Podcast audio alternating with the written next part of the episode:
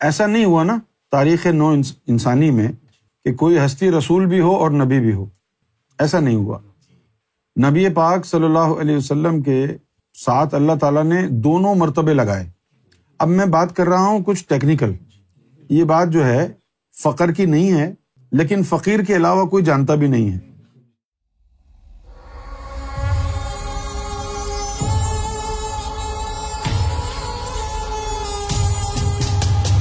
نبی پاک صلی اللہ علیہ وسلم کے پاس دو مقام اور مرتبے ایک مرتبہ رسالت ہے اور ایک مرتبہ نبوت ہے۔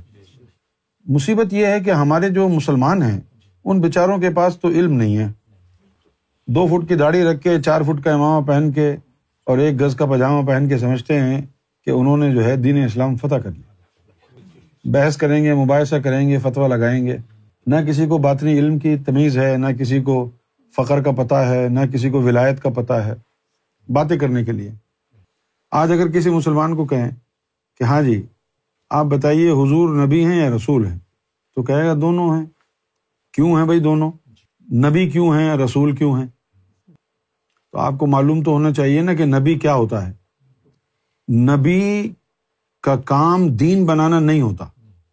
نبی کا کام ہوتا ہے کہ اول الازم رسول جو آیا تھا اس نے جو دین بنایا تھا، جب اس دین میں رد و بدل ہو گیا، بگاڑ پیدا ہو گیا، تو اللہ تعالیٰ نے اس نبی کو بھیجا اور پھر وہ نبی اس کے اوپر اترتا ہے صحیفہ۔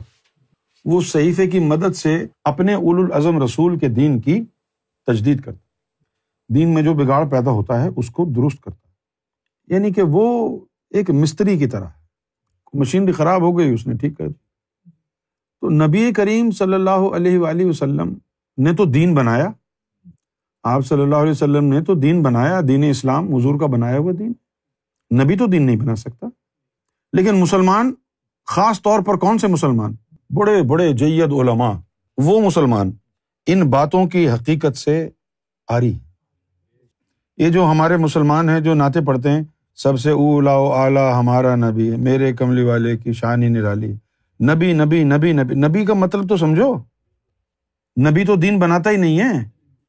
نبی تو دین میں گڑبڑ جو ہو جاتی ہے، اس کو دور کرنے کے لیے آتا ہے۔ نبی کا تو اپنا کلمہ ہی نہیں ہوتا۔ نبی کا کلمہ کہاں ہوتا؟ تو نبی کا کام کیا ہے؟ جو دین میں، پچھلے دین میں گڑبڑ ہو گئی، اس کو درست کرے۔ تو آپ صلی اللہ علیہ وسلم نے یہ جملہ بھی فرمایا، حدیث میں ہے کہ میں کسی دین کو جھٹلانے نہیں آیا۔ جو ان میں رد و بدل پیدا ہو گیا، اس کو دور کرنے آیا۔ یہ بطور نبی اسٹیٹمنٹ ہے۔ اچھا اب اگر حضور صلی اللہ علیہ وسلم پچھلے دین میں تجدید کرنے کے لیے آئے ہیں یعنی عیسیٰ کے دین میں موسا کے دین میں تجدید کرنے کے لیے آئے ہیں، اور اگر آپ لوگ یہودیوں کو اور عیسائیوں کو دشمن بنا لیں گے، تو نبوت کا جو حضور کا مقام ہے، وہ تو ہے ہی عیسائیوں کے لیے اور یہودیوں کے لیے۔ مسلمانوں کے لیے تو رشتہ ہے ہی نہیں نبوت کا۔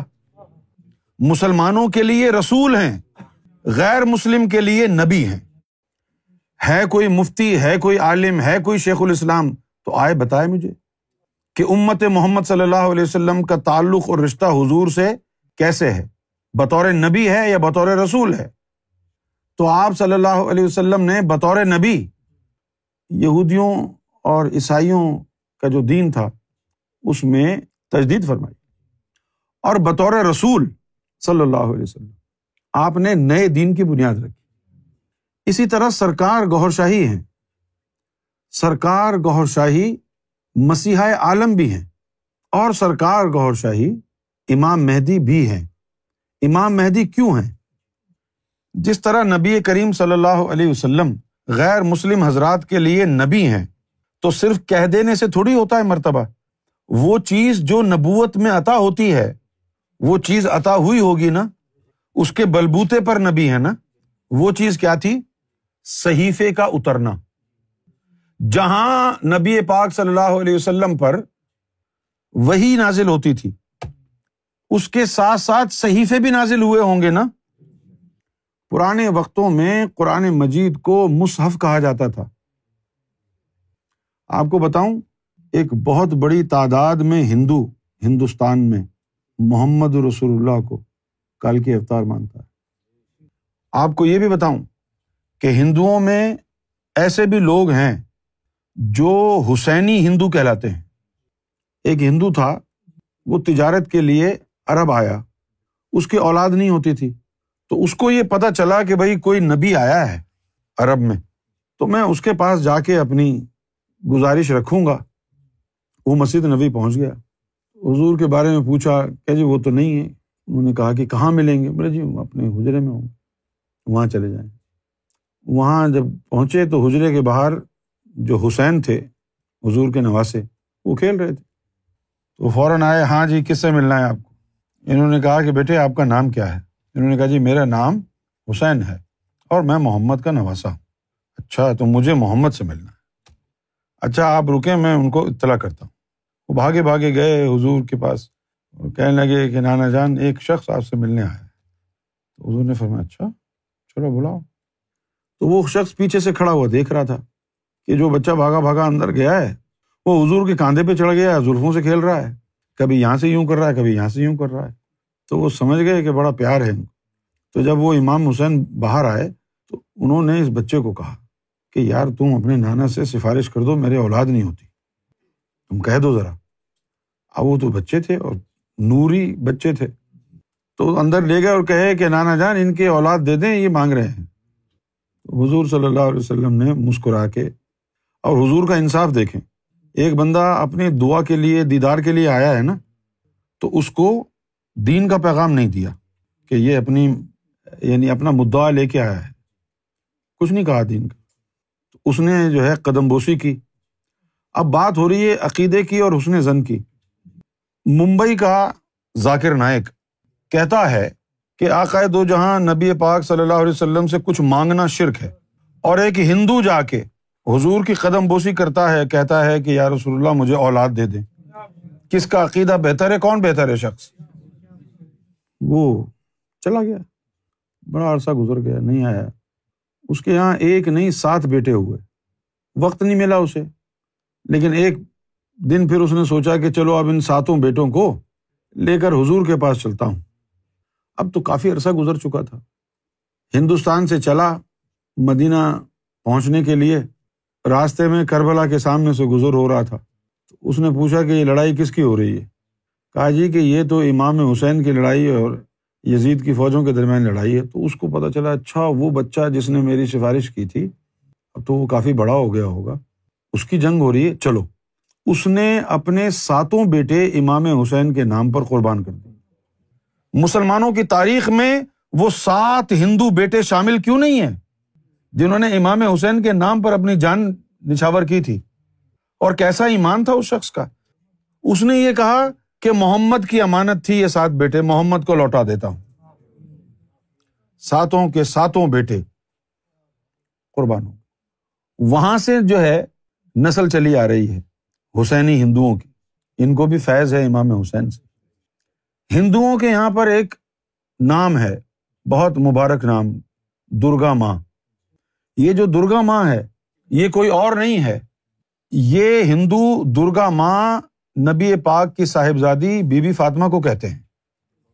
تو نبی کریم صلی اللہ علیہ وسلم نے ہندوؤں کو فیض دیا، ان کو دین کی دعوت نہیں دی، فیض دیا۔ اپنی بیٹی کو کہا، ہندوؤں کو انہوں نے بھی فیض دیا۔ یہ کس کے تحت تھا؟ رسالت کے تحت یا نبوت کے تحت؟ نبوت کے تحت تھا۔ ہم بحثیت مسلمان، ہمارا تعلق تو حضور سے رسالت کے طور پر ہے۔ اور نبی تو دین میں بگاڑ جو پیدا ہو جاتا ہے، اس کے لیے آتا ہے۔ محمد رسول اللہ نے ہندوؤں کے دھرم میں تجدید فرمائی تھی، عیسائیوں کے دھرم میں تجدید فرمائی تھی، یہودیوں کے دھرم میں تجدید فرمائی تھی۔ اچھا اب جو آج کل کے یہودی ہیں، کیا یہ سب اچھے ہیں؟ نہیں، جس طرح سارے مسلمان اچھے نہیں ہیں، اسی طرح سارے یہودی بھی اچھے نہیں ہیں، اسی طرح سارے ہندو بھی اچھے نہیں ہیں، اسی طرح سارے سکھ بھی اچھے نہیں ہیں، اسی طرح سارے عیسائی بھی اچھے نہیں ہیں۔ کون اچھا ہے؟ جس کے دل میں رب کا نور ہے۔ جس کے بھی دل میں رب کا نور ہے، وہ یہودی ہو، عیسائی ہو، سکھ ہو، ہندو ہو، وہ اللہ والا ہے۔ یہ قرآن کی تعلیم ہے۔ قرآن مجید میں آیا ہے یہ۔ اللہ تعالیٰ نے فرمایا ہے کہ اے مومنو اگر تین چیزیں تمہارے اندر موجود ہیں، اللہ کی ذات پر ایمان، یوم محشر پر ایمان اور عمل صالح، یہ تین چیزیں اگر ہیں، تو بھلے تم یہودی ہو، عیسائی ہو یا سابی ہو، اللہ کی نظر میں مومن ہو۔ سورہ بقرہ کی آیت نمبر سکسٹی ٹو ہے۔ ان الزین امن و الزین ہادو و نصار و صاحبین من آمن بلّہ ولیوم الآخر و امل صالح فلحم اجرحم ان رب ولا خوف علیہم ولحم یا سنون ان الزین آمن اگر مومن بن گئے ہو ولزین ہادو و نصارہ و صاحبین تو پھر وہ لوگ بھلے، یہودی ہوں نصارہ ہو یا صاحبین ہو من آمن بلّہ ہی لیکن اگر اللہ پر ایمان لے آئے ہیں ول یوم الآخری اور یوم آخرت پر ایمان لے آئے ہیں وہ عمل صالحہ، اور عمل صالح اختیار کر لیا ہے، تو پھر کیا ہے؟ فلحم اجرحم ان درب تو ان کے لیے ان کے رب کی طرف سے اجر ہے۔ ولا خوف علیہم اور ان پر کوئی خوف نہیں۔ ولحم یا زنون نہ ہی کسی چیز کا کوئی غم ہے۔ تو ان تین چیزوں کو یکجا کرنا ہے۔ اللہ کی ذات پر ایمان، یوم آخرت پر اور عمل صالح۔ زبانی کلامی تو ہر شخص کہے گا جی ہم بھی مانتے ہیں اللہ کو، یوم آخرت کو بھی مانتے ہیں۔ اچھے کام بھی کرتے ہیں۔ لیکن یہ اچھے کام اردو کا ترجمہ ہے۔ عمل صالح کچھ اور ہوتا ہے۔ عمل صالح کیا ہوتا ہے؟ جس میں عمل بھی پاک اور نیت بھی پاک ہو، وہ عمل صالح ہے نا؟ جس میں زبان بھی اللہ اللہ کرے اور دل بھی اس کی تصدیق کرے۔ اقرار باللسان و تصدیق بالقلب۔ ہر عمل میں جس میں دل ساتھ ہے، تو وہ عمل صالح ہے۔ تو عمل صالح اس وقت تک حاصل نہیں ہوگا جب تک تمہارا دل صالح نہیں ہو جائے گا۔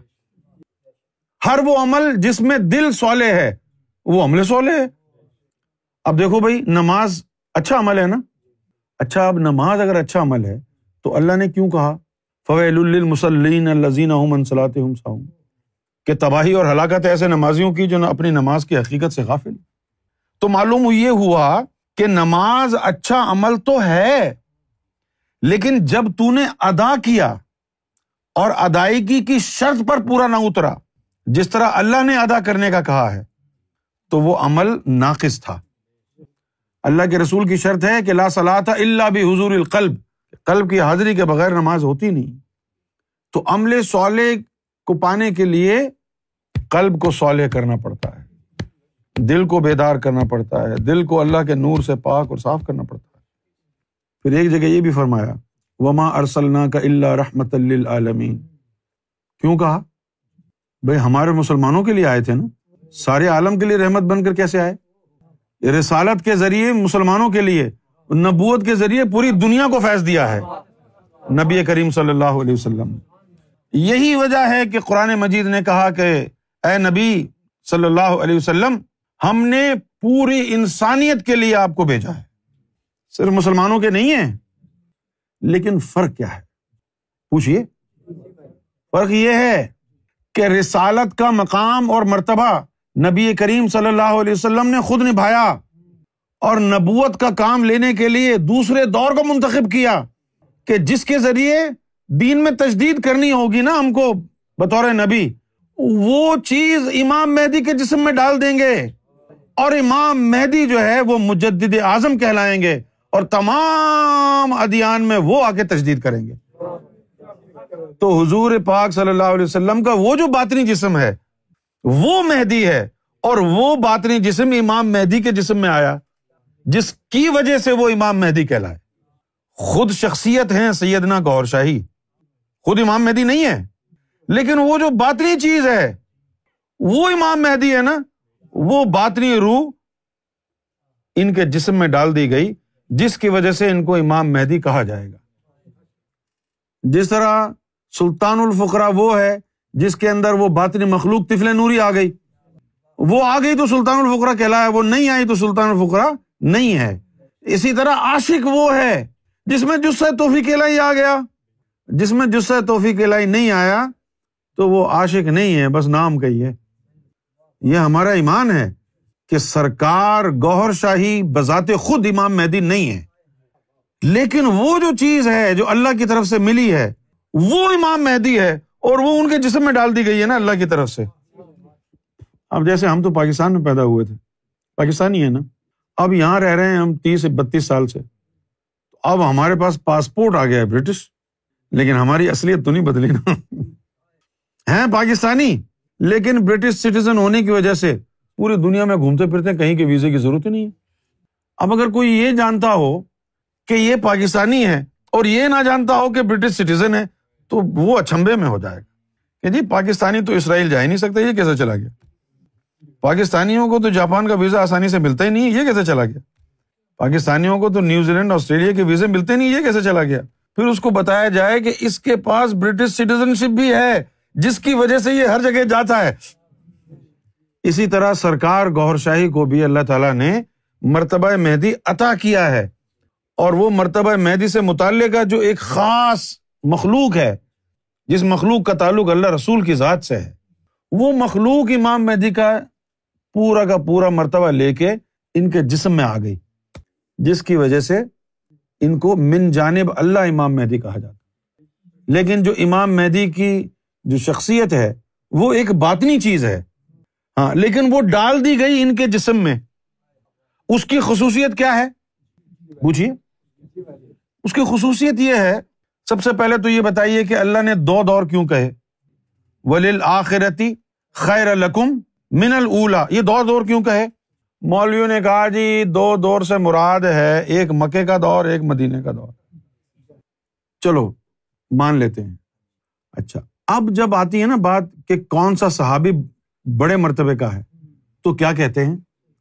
کہ ان صحابہ کا مرتبہ زیادہ بڑا ہے جو مکے میں ہوتے ہوئے ایمان لائے تھے۔ اچھا صحابی کا ایمان اس کا بڑا ہے جو مکے میں لایا۔ تو حضور پاک کا دوسرا دور اچھا مدینے کا کیسے ہوگا؟ ان کا دوسرا دور بھی وہی ہوگا نا، مکے والا۔ لیکن مکے والا تو پہلا دور ہے۔ تو پھر ولی آخرتی خیر من اللہ اس سے مراد ہے کہ ایک یہ دور ہے جس میں آپ نے فنصب رسالت پر دین کو قائم کیا وہی کو مکمل کیا۔ اور دوسرے دور کے اندر وہ جو فیضان نبوت ہے، تجدید دین کا کام، تمام ادیان میں تجدید کا کام، وہ آ کر کے جو ہے کریں گے تو اپنی وہ باطنی قوت نبی پاک صلی اللہ علیہ وسلم نے امام مہدی کے وجود میں رکھتی اس لیے قرآن مجید میں آیا ہے کہ وکل شعین احسا نہ ہو فی امام مبین کہ اور تمام خصلتیں، خاصیتیں اللہ تعالیٰ نے امام مہدی میں جمع کر اب جب وہ امام مہدی کے اندر آ گیا تو نبی پاک صلی اللہ علیہ وسلم کی طرف سے دی ہوئی طاقت کے حساب سے تمام ادیان میں تجدید امام مہدی کریں گے، دین اسلام میں بھی تجدید امام مہدی کریں گے۔ ان کی اپنی تجدید ہوگی۔ آپ خود بھی گھر جا کے سوچنا، نبی کا کام تجدید کرنا ہوتا ہے دین میں اور رسول کا کام دین بنانا ہوتا ہے۔ اگر ایک ہی شخصیت کو رسول اور نبی بنا دیا جائے تو وہ دین بنائے گا، جب تک وہ زندہ ہوگا، تو وہ دین میں گڑبڑ نہیں ہونے دے گا۔ اس کے جانے کے بعد دین میں گڑبڑ ہوگی نا۔ تو دین کو سدھارنے کے لیے پردہ فرمانے کے بعد تجدید کا کام کب کرے گا؟ نہیں کر سکتا نا۔ ایسا تو نہیں ہے کہ بھائی مجھے رسول اور نبی دونوں بنایا ہے، تو بطور رسول میں دین کو بنا دوں۔ اب دین بن گیا، اب اس کو توڑ کے بطور نبی سدھار دوں دین کو۔ ایسا تو نہیں ہے نا۔ تو حضور کے پاس دو مقام اور مرتبے کیوں ہیں؟ تاکہ ایک طرف تو دین بنا کے امت بنائے دوسری طرف پوری دنیا کے ادیان کی تجدید کریں۔ لیکن یہ کام نبی کریم صلی اللہ علیہ وآلہ وسلم نے امام مہدی کے لیے رکھا ہے۔ اسی لیے فرمایا ہے، مہدی انا، احادیث میں آیا ہے، میرا مہدی۔ جس نے اسے دیکھا، اس نے مجھے دیکھا۔ انہوں نے روایتوں میں لکھ دیا کہ ان کا نام محمد ہوگا۔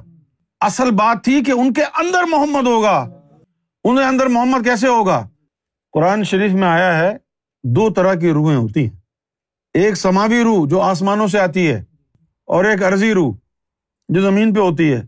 عرضی اروا کیا ہے روح جمادی، روح نباتی، روح حیوانی۔ یہ تین عرضی اروا ہوتی ہیں۔ روح جمادی پتھروں میں پائی جاتی ہے۔ اس کا مطلب صرف جمود ہے۔ وہ ایٹمس کو جوڑ کے رکھتی بس۔ اگر اس کے اندر روح نباتی بھی ڈال دیں، تو اس سے گھاس پھوس درخت بن جاتے ہیں، جس میں وہ اس کی گروتھ بھی ہوتی ہے، نشو نما بھی ہوتی ہے، لیکن اس کی کوئی صورت نہیں ہوتی، شکل نہیں ہوتی۔ اور جب اس میں روح حوانی بھی آ جائے، تو اس کے اندر شکل، صورت اور حرکت بھی آ جاتی ہے۔ روح جمادی روح نباتی روح حوانی یہ انسانوں کے جسم میں بھی ہیں، یہ پتھروں میں بھی ہیں، یہ پودوں میں بھی ہیں، جانوروں میں بھی۔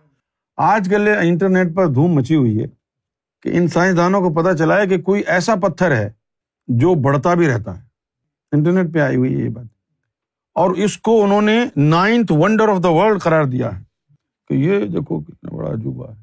اور سائنسدان ہیں بےچارے سارے نگٹو اور بات بڑی سی آسان سی ہے کہ پتھر میں روح جمادی کے ساتھ روح نباتی بھی لگ گئی تو اس کی وجہ سے گروتھ شروع ہو گئی، بس ختم ہو گئی بات۔ تو جب ماں کے پیٹ میں نطفہ پڑتا ہے، ماں کا اور باپ کا خون ملتا ہے، تو اس کو جمانے کے لیے، جیسا آپ دودھ کو دہی جماتے ہیں نا، جم جاتی ہے۔ اسی طرح وہ دو نطفوں کو جمانے کے لیے روح جمادی ڈالی جاتی ہے، جس سے وہ دونوں نطفے، دونوں خون کے قطرے جم کے ایک بوٹی بن جاتے روح جمادی آ گئی۔ پھر اس کی پرورش کے لیے، نشو نما کے لیے، اللہ تعالیٰ کچھ عرصے بعد روح نباتی ڈالتا ہے۔ جس سے وہ گرو ہونا شروع ہو جاتا ہے۔ ایک حد تک گرو ہوتا رہتا ہے، ایک بال بن جاتی ہے۔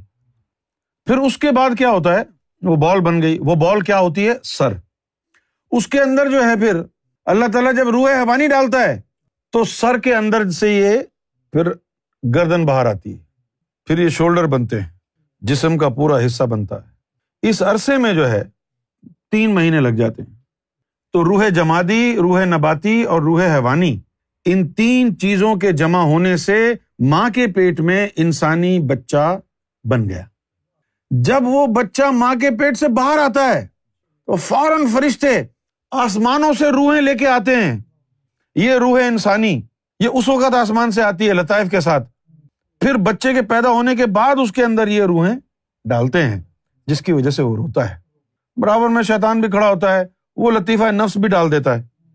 تو اب کتنی طرح کی روح روحیں ہو گئی آپ کے جسم میں؟ دو طرح کی۔ ایک سماوی اروا اور ایک ارضی اروا یہ جو ارضی اروا ہیں، تو مر جائے گا، نکال لیں گے نا تیرے جسم سے۔ نکال کے رکھ لیں گے، پھر کوئی اور عورت پریگنٹ ہوگی، اس کے لیے استعمال کر لیں گے۔ ان ارضی اروا کا یوم محشر سے حساب کتاب سے کوئی تعلق نہیں۔ یہ ایک جسم سے دوسرے جسم میں منتقل ہوتی رہتی ہیں۔ اور وہ جو سماوی اروا ہیں، روح انسانی وہ ایک ہی جسم کے لیے مخصوص ہے، وہ کسی دوسرے جسم میں نہیں جا سکتی۔ تو اب یہ دو روحوں کا سیٹ ہو گیا ارضی اروا اور سماوی اروا۔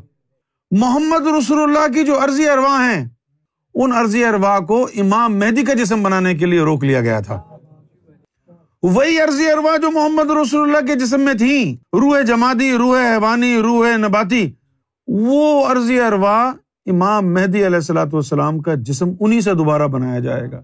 جس کی وجہ سے ان کے اندر محمد ہوگا۔ جس کی وجہ سے ان کے والدین کا نام عبداللہ اور آمنا کہلائے گا۔ وہ عرضی اروا محمد رسول اللہ کے جسم میں بھی تھی نا۔ پھر ان کے والدین نے ان کا نام رکھا تھا نا۔ وہ جب دوبارہ آئیں گی تو ہوں گی تو وہ محمد کی عرضی اروا۔ لیکن ان کا نام تو نہیں رکھے گا نا کوئی محمد۔ اگر انہوں نے گور شاہی رکھ دیا تو پھر۔ لیکن ہے تو وہ محمد کی۔ وہ عرضی اروا تو محمد کی ہی ہے نا۔ پھر جب تمہارا ایمان بڑھے گا، تمہارے اندر کشف آئے گا، ناسوتی کشف آئے گا، ملکوتی کشف آئے گا، پھر تم دیکھو گے، پھر تمہیں پتا چلے گا، میرے مرشد کے اندر تو محمد رسول اللہ کی عرضی اروا ہے پھر وہ کہے گا، یہ محمد ہے حضور نے بھی اسی طرح سمجھایا تھا کہ ان کے اندر میں ہوں گا، ان کے اندر محمد ہوگا۔ اب وہ محمد رسول، محمد، میں محمد اس لیے کہہ رہا ہوں کہ محمد کی عرضی اروا منتقل ہوں گی۔ رسالت کا اس سے تعلق نہیں ہے۔ رسالت حضور کی ذات پر ختم ہے۔ محمد اس لیے کہہ رہا ہوں صلی اللہ علیہ وسلم کہ ایک ذات ہے محمد رسول اللہ کی اور ایک ان کا مرتبہ ہے۔ مرتبہ نہیں ہلے گا، آخری نبی، آخری رسول ہے وہ مرتبہ ان کی ذات تک محدود ہے۔ لیکن جو ان کی ذات ہے، وہ جلوہ گر ہوگی۔ اب ان کی عرضی اروا آ گئی محمد صلی اللہ علیہ وسلم کی عرضی اروا ہیں۔ بھلے ان کو محمد کوئی پکارے یا نہ پکارے ہیں تو محمد کی۔ جب حضور پاک پیدا ہوئے تھے، تو ان کا بھی نام رکھا گیا تھا نا محمد۔ اس سے پہلے کیا کہتے تھے ان کو؟ اگر وہ کوئی اور نام رکھ دیتے تو کوئی اور نام ہوتا نا۔ پھر وہ آدم صفی اللہ نے جو عرش کے پائے کے اوپر اللہ کے نام کے ساتھ کوئی اور نام لکھا ہوا دیکھا تھا اور پوچھا تھا کہ اللہ تو نے کس کا نام اپنے ساتھ لکھا ہوا ہے؟ تو اللہ نے فرمایا تھا کہ یہ میرا حبیب ہے، تیری اولاد میں سے ہوگا۔ تو جب حضور پیدا ہی نہیں ہوئے تھے، آدم صفی اللہ کا دور تھا، تو اس وقت جو عرش کے پائے پہ لکھا ہوا تھا نام، وہ کون سا نام تھا؟ وہ محمد تھا یا احمد تھا؟ اس وقت محمد کا تو نام نہیں تھا نا، اس وقت تو احمد ہی لکھا ہوا تھا نا۔ تو وہ عرضی اروا اس جسم میں آئیں گی، وہی عرضی اروا ہیں۔ جو محمد صلی اللہ علیہ وآلہ وسلم کی عرضی اروا تھی۔ اچھا اب ایک تو ہو گئی کامل ذات مصطفیٰ۔ کامل ذات مصطفیٰ کیا ہوگی؟ کہ عرضی اروا بھی انہیں کی اور سماوی روح بھی انہیں کی۔ یہ صورت کامل ہو گئی۔ اور جو امام مہدی علیہ السلاۃ والسلام کے ساتھ ہوگا، اس میں صرف حضور کی عرضی اروا ہوں گی۔ تو یہ یہاں پر حضور کی مکمل ذات نہیں ہوگی جزوی طور پر محمد صلی اللہ علیہ وسلم کی موجودگی ہوگی۔ جزوی طور پر۔ لیکن کامل ذات وہی ہے جو پہلے دور میں آئی تھی۔ نبوت اور رسالت کا تعلق اسی ذات سے ہے جو پہلے دور میں آئی تھی۔ جب امام مہدی کے اندر حضور صلی اللہ علیہ وسلم کی عرضی اروا ہوں گی، تو وہ نبوت اور رسالت کے مرتبے سے تعلق نہیں ہوگا ان کا۔ صرف ذات مصطفیٰ سے تعلق ہوگا۔ ان کو چھونا مصطفیٰ کو چھونا ہوگا۔ ان سے پیار، مصطفیٰ سے پیار کرنا ہوگا۔